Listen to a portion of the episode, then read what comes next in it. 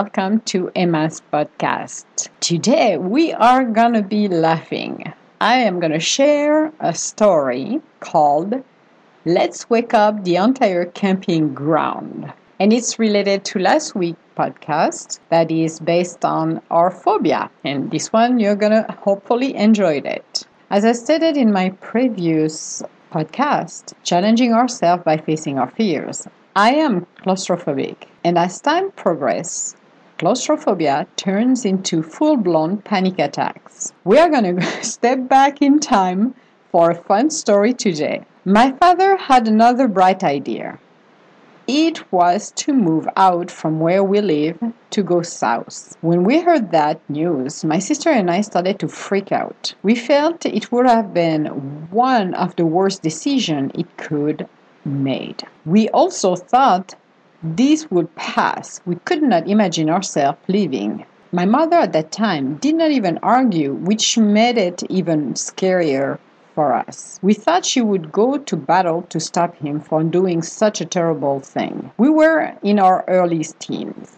In order to convince us, he decided we should all go on a road trip. My father had a customized truck which he used for traveling and living in when he was going to work in different regions. With that in mind, he could actually have three persons sleeping in that truck, and with the addition of the tent, my sister and I could sleep in that. Off we went on the road. Our first stop was the Mediterranean.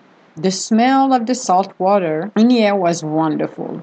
We were excited to be by the sea for a couple of days. We next moved on going deep inland to visit some wineries. We did stop at a couple of them. We did test some of the wine. The little one and I got my older sister drunk at 10 a.m. in the morning.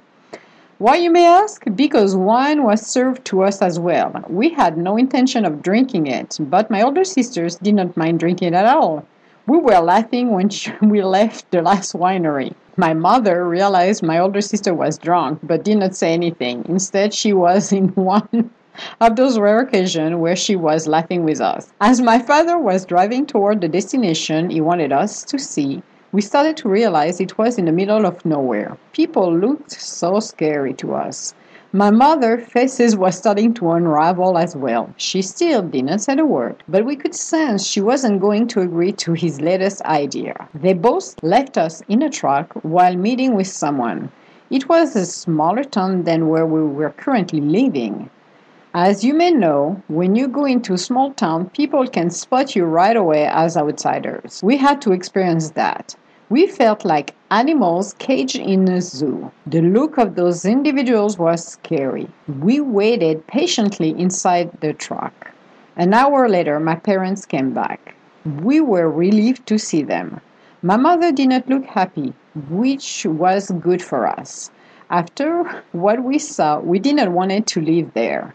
There were no bigger or medium cities nearby at all. It was reclusive and scary for us. As we left, my father drove north, but this time on the Atlantic side. We stayed by Arcachon. He found a camping ground. We set up our tent, ready to enjoy a couple of days by the ocean. It was a good camp. A lot of people were still there. We were at the end of August. The weather was nice. We had to climb huge dunes in order to see the ocean. The side we were on felt like being in a desert. At night was another story.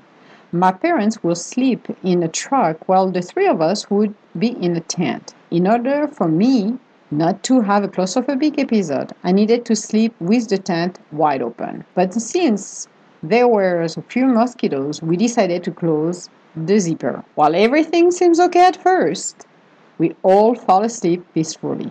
At about 3 a.m., while everyone in the camp were asleep, I woke up screaming my lungs out waking up the little one who was sleeping in the middle. She sat down while I was by the front of the tent trying to open it. She was calm and composed. She found the zipper, opened it. I literally jumped outside to take a fresh breath. We stayed up for a few minutes until I could calm down. Then we went back to sleep with the tent opened. The following night, my sister left the zipper open until I fell asleep but about 2 a.m., I woke up screaming again.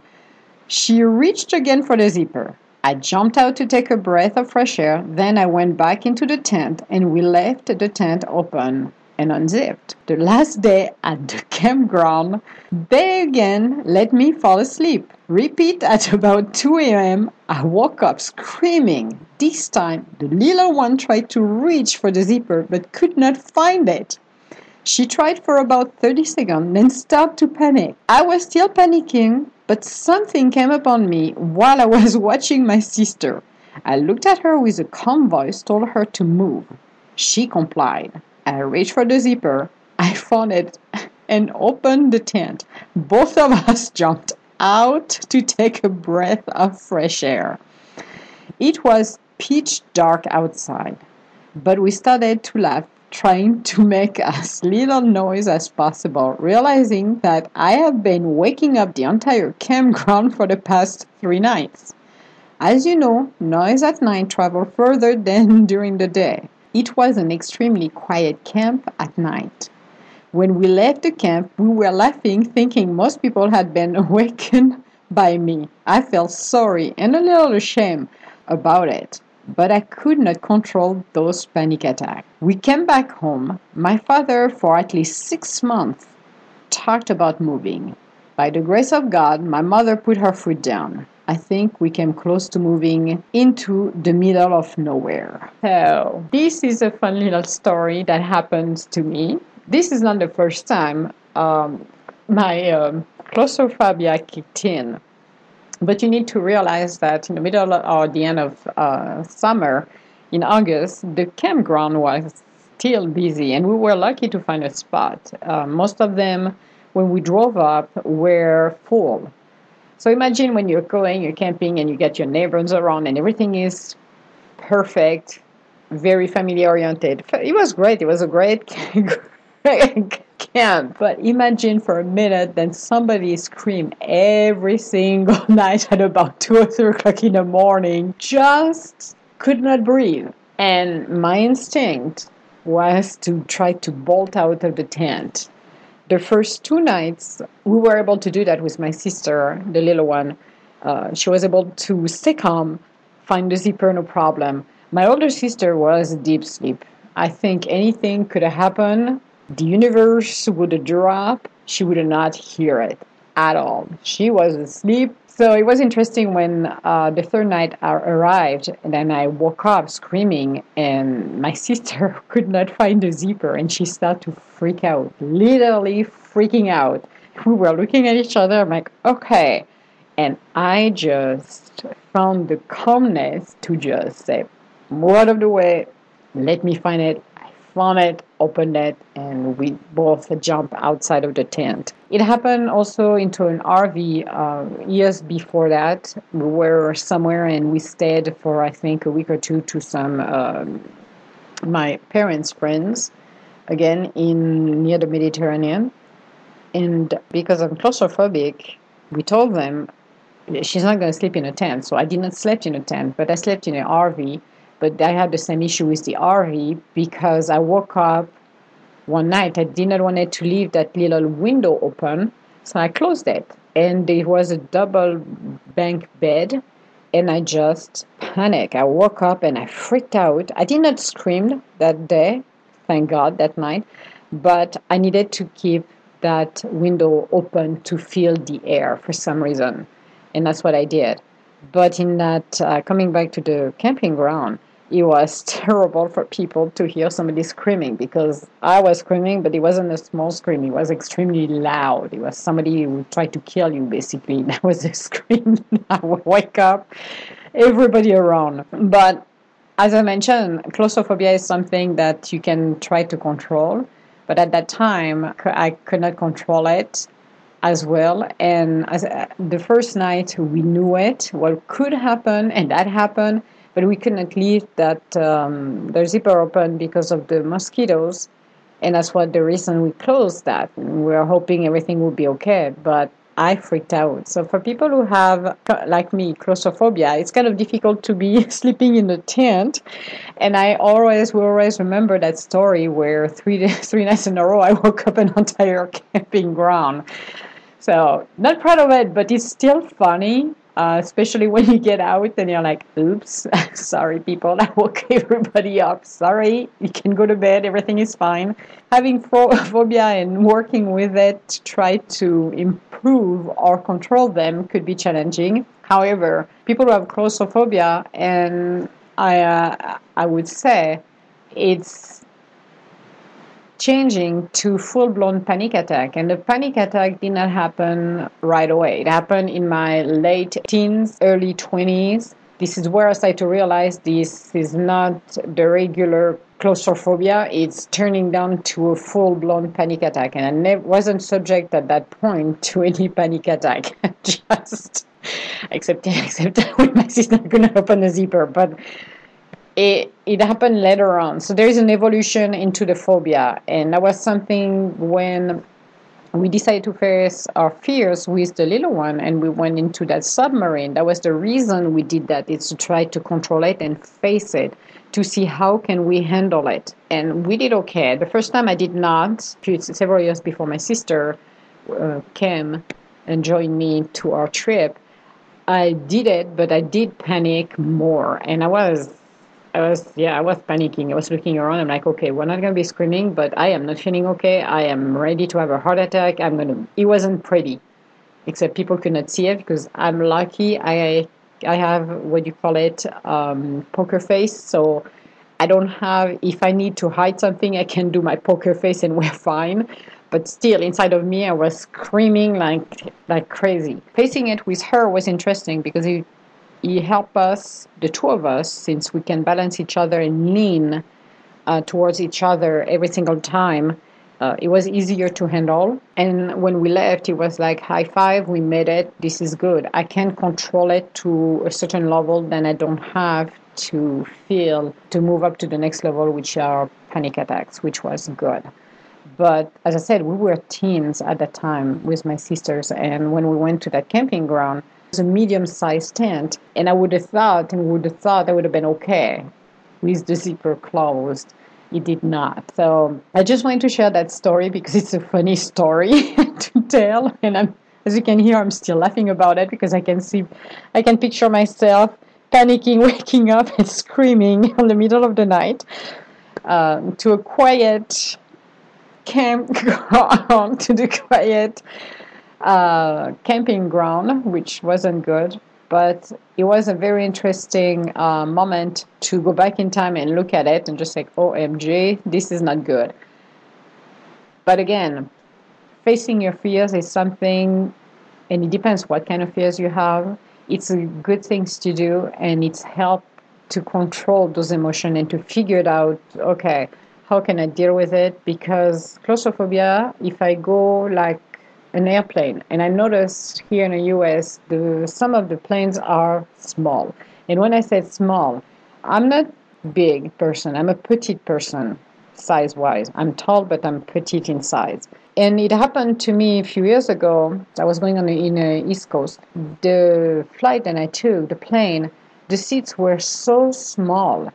I almost had a panic attack right there. I was freaking out. I had to breathe several times and just trying to stay calm. And I was hoping the person before me will not recline the chair because I would just have a meltdown.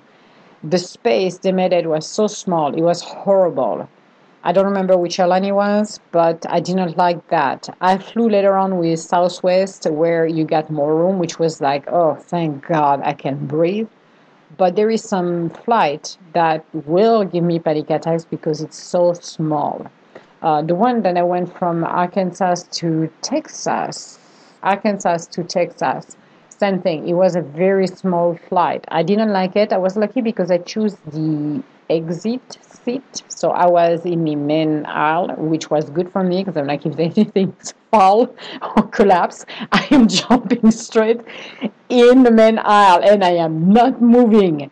But some of the space like that are still a bit scary. It's not something that it's like, oh, I brush away, I'm good, not claustrophobic anymore. yes, I still have claustrophobia, but I can control it. Uh, going into an elevator, I know some people cannot do that. I can do it unless it's overcrowded and you like feel like a sardines. I will say no, I pass. I take the next. I take the next one. Thank you. But again, it depends on where I am and what are the space. But yes, you need. I need my space and I need to feel air and I need to be able to breathe. But still, facing with the submarine was a great ideas that we had. Maybe it sounds a little crazy for some of you who are listening and saying, she's insane, she lost it. Well, I lost it well long time ago, so we're good at this point.